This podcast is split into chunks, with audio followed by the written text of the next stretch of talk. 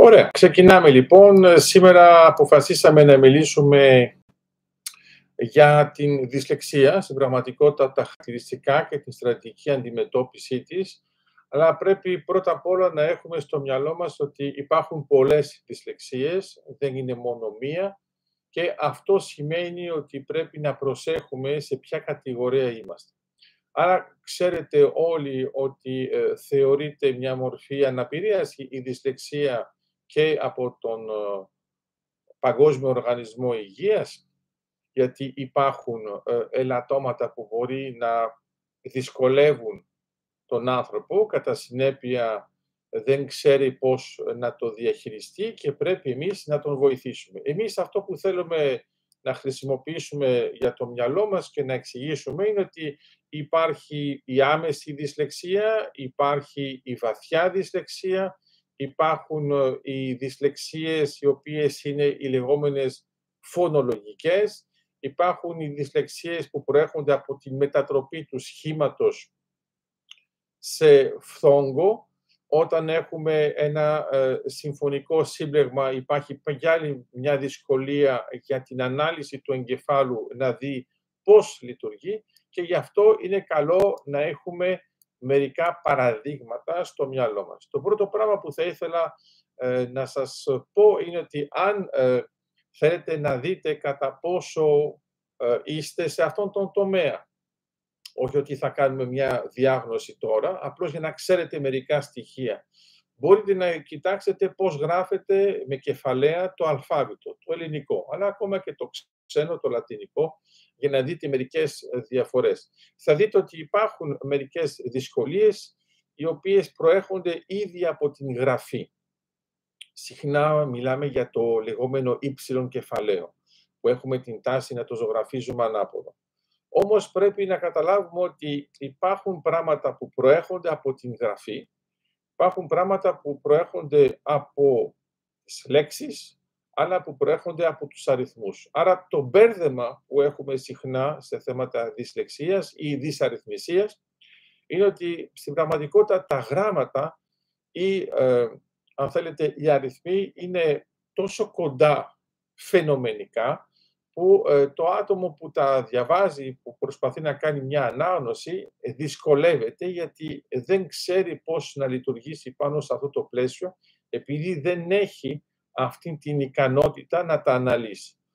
Για μένα το πρώτο πράγμα που μπορούμε να πούμε στον τομέα της δυσαριθμισίας είναι ότι θα ήταν καλό να εξηγούμε ότι ουσιαστικά οι αραβικοί αριθμοί που χρησιμοποιούμε δεν έχουν κάτι το παράξενο και δεν μοιάζουν εντελώς άμα ξέρουμε πώς ε, έγινε η αρχική τους εφεύρεση. Πρέπει να θυμάστε ότι όταν ζωγραφίζετε τους αριθμούς, να έχετε στο μυαλό σας ότι μετράτε πόσες στροφές υπάρχουν. Δηλαδή, όταν ζωγραφίζετε ένα ένα,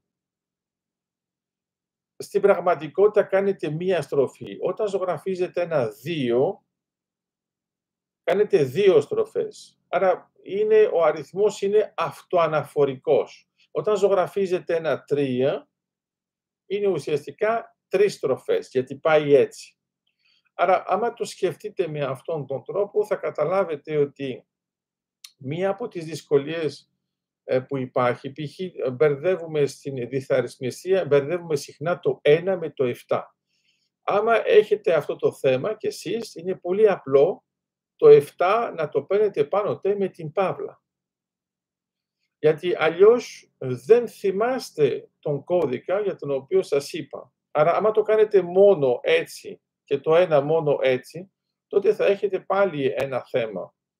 Αυτό που έχει σημασία είναι να υπάρχουν διαφοροποιήσεις. Άρα σίγουρα μπερδεύουμε το 6 με το 9, διότι πολύ απλά ε, είναι μια κεντρική συμμετρία μαθηματικά Άρα καταλαβαίνουμε ότι όντως τα μπερδεύουμε, θα το δούμε με άλλα γράμματα και στα ξένα, όπου το πι με το D έχουν αυτήν την ε, συμμετρία, αλλά μην ξεχνάτε επίσης ότι θα έχετε προβλήματα με το κατοπτρικό, ας πούμε pi-q, ε, και θα έχετε κατοπτρικό με το B και D.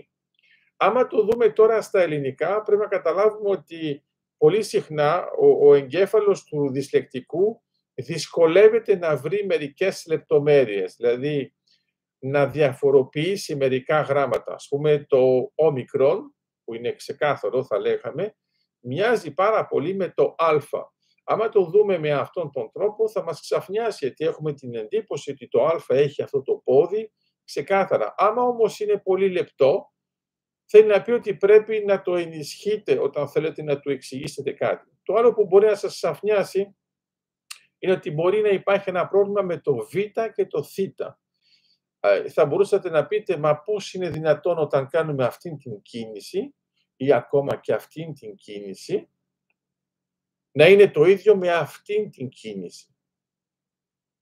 Πρέπει να καταλάβουμε ότι ε, στην πραγματικότητα το β και το θ, όπως το β και το φ, ε, είναι ένα σχήμα γραμμάτων το οποίο έχει δύο εσωτερικά.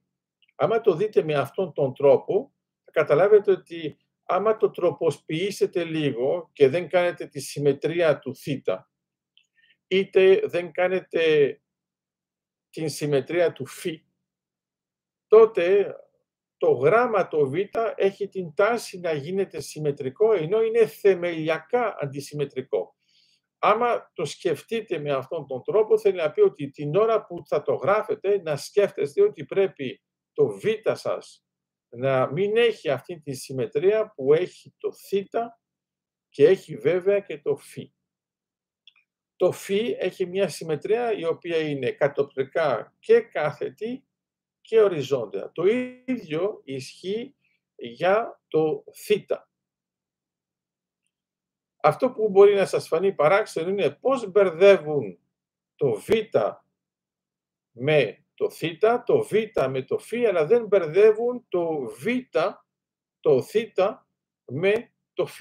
Διότι είναι η θέση τους σε σχέση με τα ελληνικά. Αλλά πρέπει να καταλάβουμε ότι υπάρχει αυτή η δυσκολία. Όταν μιλάω τώρα για τις λεπτομέρειες, πρέπει να καταλάβετε το ίδιο, ας πούμε, με το ζ και το ξ.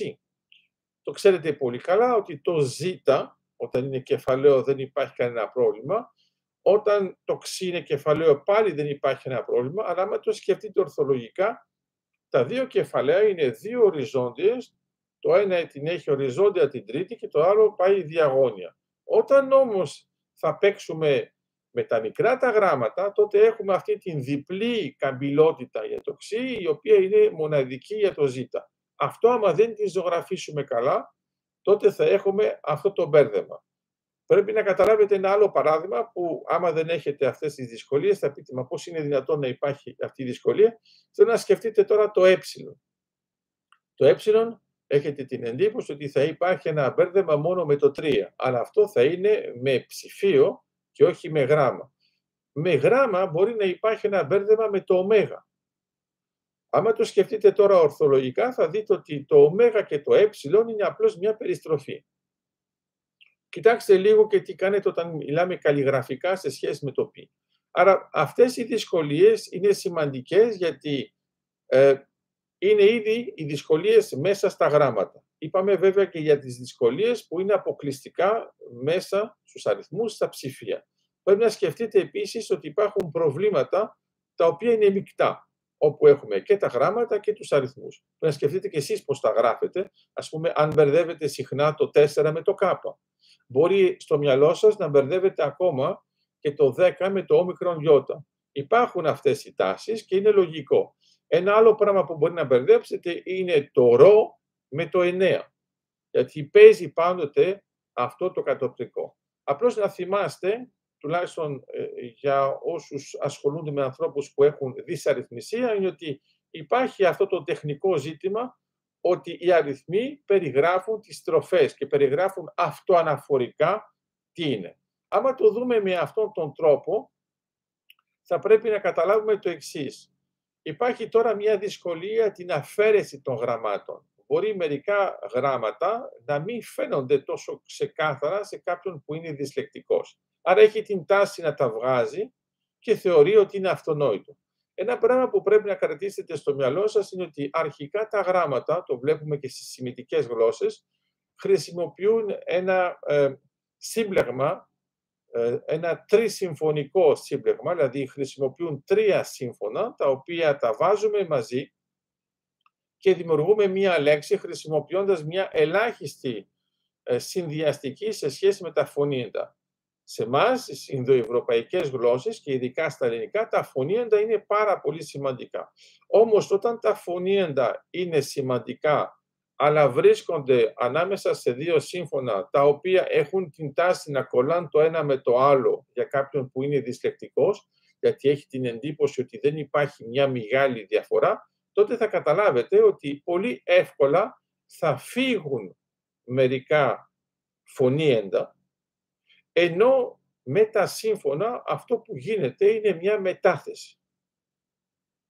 Άρα πρέπει πολύ ξεκάθαρα να εξηγούμε τι είναι τα φωνήεντα και τι είναι τα σύμφωνα. Και όχι να θεωρούμε ότι αυτό είναι απλώς πολύ απλές κατηγορίες. Εντάξει. Άμα δεν το καταλαβαίνουμε, τότε τι γίνεται; Στην πραγματικότητα θα υπάρχουν φθορές στα γράμματα, θα υπάρχει επίσης ένας ακροτηριασμός στις λέξεις, γιατί θα έχουμε την εντύπωση ότι είναι πάνω κάτω το ίδιο και θα πρέπει να προσέχουμε επίσης και το κατοπτρικό. Άρα οτιδήποτε είναι συμμετρικό, κατοπτρικό, μπορεί αυτό να μας μπερδεύει. Το βλέπετε πολύ συχνά, ακόμα και όταν βλέπετε συνθήματα πάνω στους δρόμους, πώς μπερδεύουν το νη, οι οποίοι νομίζουν ότι δεν έχουν καμία δυσλεξία όταν το γράφουν, γιατί έχουν την εντύπωση, άμα το σκεφτείτε καλά μάλιστα, ότι το νη είναι σαν να είναι το ήτα το ρώσικο, άμα το γράψετε με αυτόν τον τρόπο. Ε, μπερδεύουν βέβαια και το ζήτα, μερικές φορές πάει με αυτόν τον τρόπο. Άρα γιατί, γιατί υπάρχει ένα κομμάτι που είναι συμμετρικό και υπάρχει και ένα κομμάτι που είναι ε, μη συμμετρικό. Ο συνδυασμός των δύο για την δυσλεξία μπερδεύει και άμα το έχουμε στο μυαλό μας, τότε καταλαβαίνουμε ότι υπάρχει μια δυσκολία. Όσο αφορά τώρα το θέμα του τονισμού, ο τόνος είναι πολύ σημαντικός στα ελληνικά. Το βλέπετε ας πούμε με λέξεις όπως είναι γέρος και γερός. Άρα μπορούμε να πούμε ότι θα έχει σημασία που θα τον βάλουμε. Αυτό που βλέπουμε είναι ότι μερικές φορές, στα, όχι μερικές φορές, συχνά, στα δυσλεκτικά άτομα δεν ξέρουν να βάλουν τον τόνο εκεί που πρέπει, γιατί μπορεί επειδή π.χ. υπάρχει μια λέξη που έχει δύο φορές το ίδιο φωνήεν, δεν ξέρει πού το βάζει. Μπορεί να το προφέρει και σωστά. Και θέλω πάνω σε αυτό να σημειώσω ότι η δυσλεξία δεν έχει σχέση μόνο με το γραπτό του κειμένου ή των αριθμών, έχει σχέση βέβαια και με τον προφορικό λόγο, που είναι ένα άλλο θέμα. Μην ξεχνάτε ότι υπάρχει το θέμα της μετατόπισης των γραμμάτων και της μετάθεσης, Άρα, άμα το σκεφτείτε ορθολογικά, όλα αυτά έχουν σχέση με τη συνδυαστική. Αν η συνδυαστική μέσα στο μυαλό μπερδεύεται γιατί δεν βλέπει καλά τα γράμματα, δεν βλέπει καλά τα ψηφία, δεν βλέπει καλά την τοποθέτηση, δηλαδή η ταυτοποίηση πρέπει να γίνει πάνω στο γράμμα, πρέπει να γίνει όμως και πάνω στη θέση. Γιατί εμείς έχουμε την εντύπωση όταν βλέπουμε μία λέξη ότι όλα αυτά είναι αυτονόητα. Πρέπει για να νιώσετε πώς νιώθει ε, ένα άτομο που είναι δυσλεκτικό, να πάρετε μια γλώσσα που δεν γνωρίζετε, να κοιτάξετε τα φωνήεντα και τα σύμφωνα, θα δείτε ότι σε αυτή τη γλώσσα θα έχετε την εντύπωση ότι σχεδόν όλα τα γράμματα μοιάζουν. Ε, ένα χαρακτηριστικό παράδειγμα νομίζω ότι μπορεί να το κάνετε με τα αρμενικά για να δείτε πόσο θα ε, είναι περίπλοκο το θέμα της ανάλυσης. Το βλέπετε επίσης και με τα ρώσικα όταν είναι τα μικρά και τα κεφαλαία πώς αλλάζουν τόσο πολύ. Ε, προσωπικά το βλέπω και ε, στην γλώσσα Τάι, Καμπότζ επίσης.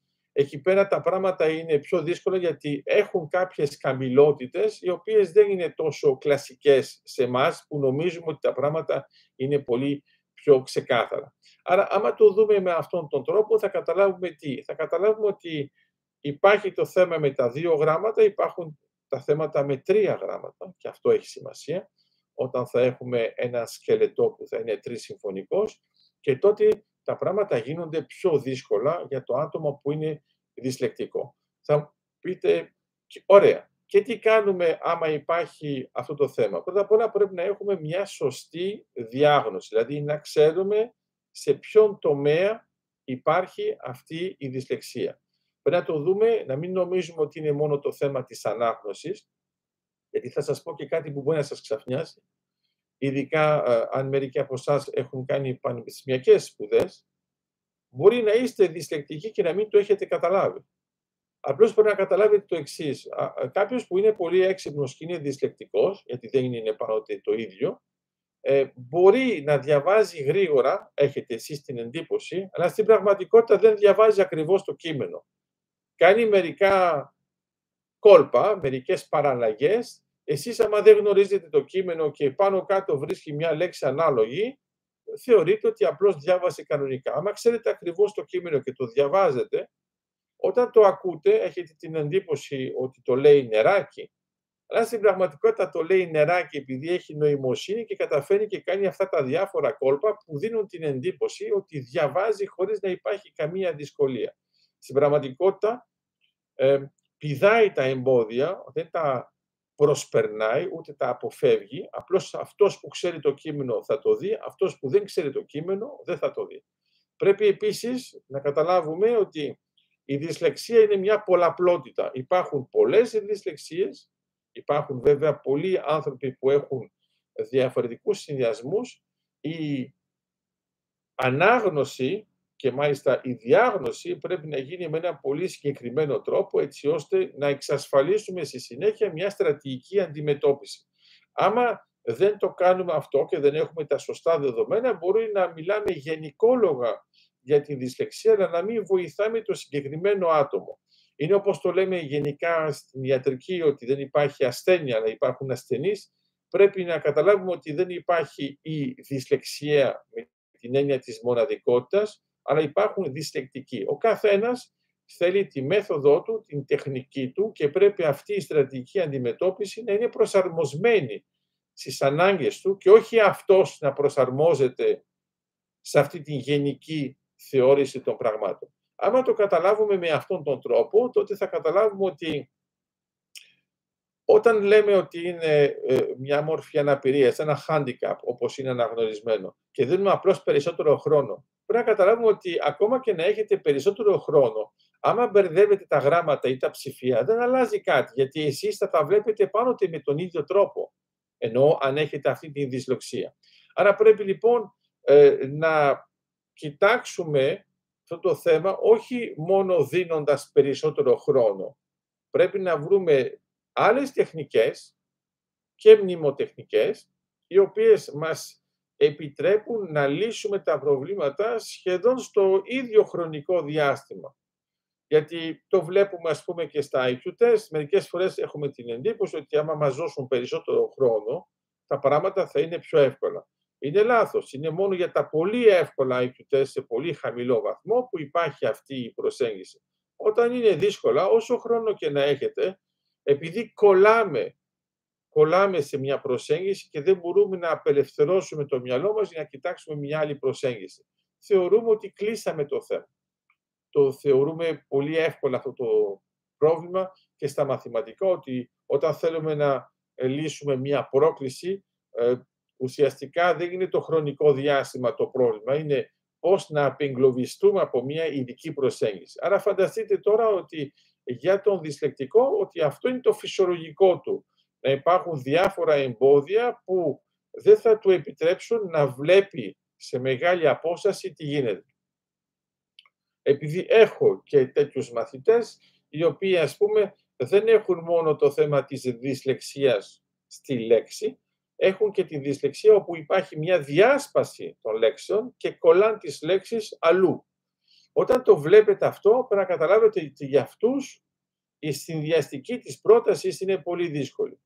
Άρα είναι καλό και είναι ένα ωραίο βοήθημα εφόσον υπάρχει και ανάγνωση μέσω του υπολογιστή να το βλέπουμε αυτό, να υπάρχει αυτή η ανάγνωση. Θα μου πείτε ναι, αλλά άμα γίνεται η ανάγνωση από τον υπολογιστή, σε τι βοηθάει το άτομο; Το βοηθάει γιατί το έχει ακούσει. Άρα ξέρει για τι πρόκειται. Άμα πρέπει να το ανακαλύψει μόνο από την γραφή και βλέπετε ότι δεν μπορεί να ξεχωρίσει καλά τις λέξεις, είναι πάρα πολύ δύσκολο. Άρα γιατί να μην το βοηθάμε ακουστικά, έτσι ώστε να ενισχύσει το οπτικό πεδίο, το οποίο επειδή ξέρει την λέξη και την έχει ακούσει, δεν είναι πρίμα βίστα, Άρα θα την αναγνωρίσει πιο εύκολα, επειδή με το άκουσμα, μόλις δει μερικά γράμματα, θα εντοπίσει ποια είναι η λέξη που βρίσκεται σε ποιο σημείο στην πρόταση. Έχει λοιπόν σημασία να καταλάβουμε ότι αν αρχικά, ας πούμε στα ιερογλυφικά, κοιτάζαμε πραγματικά π.χ. την Αγελάδα. Όταν κοιτάξαμε τα πράγματα λίγο πιο αφαιρετικά, όπως είναι τα ιερατικά, πήραμε μόνο το κεφάλι της. Στη συνέχεια, όταν γράφουμε δημοτικά, μιλάω τώρα πάντοτε για την αρχαία γραφή της Αιγύπτου, τότε βάζουμε μόνο τα κέρατα. Άρα αυτός που βλέπει τα κέρατα ξέρει ότι αναφέρεται στο κεφάλι, το οποίο αναφέρεται στην Αγελάδα. Αλλά δεν έχετε πια την εικόνα. Τα κέρατα είναι απλώς ένα ύψιλο. Δεν το βλέπετε με έναν τόσο εύκολο τρόπο. Όταν κοιτάζετε ακόμα και ε, ας το πούμε ιδεογράμματα στα κινέζικα, όταν θα κοιτάξετε τη λέξη χιρέν που είναι ο άνθρωπος και θα έχετε την εντύπωση ότι είναι ένα λάμδα ανάποδο, πρέπει να καταλάβετε ότι στην πραγματικότητα είναι ο κορμός ενός ανθρώπου και τα δύο πόδια του ανθρώπου που υπερπατάει. Άμα το δείτε με αυτόν τον τρόπο και μπορεί να κάνετε μία ε, αναπαράσταση και μία ανακατασκευή από το αρχικό πλαίσιο, τότε τα πράγματα είναι πιο εύκολα. Αυτό σημαίνει λοιπόν ότι αν έχουμε προβλήματα με τους αριθμούς, το έχω δει και το έχω χρησιμοποιήσει, αντί να περάσω κατευθείαν στους αραβικούς αριθμούς, περνάω πρώτα στους ρωμαϊκούς. Θα μου πείτε, μα δεν είναι πιο δύσκολο. Όχι, γιατί έχουν μια δομή που είναι φτιαγμένη πάνω στο 1, στο 5 κτλ.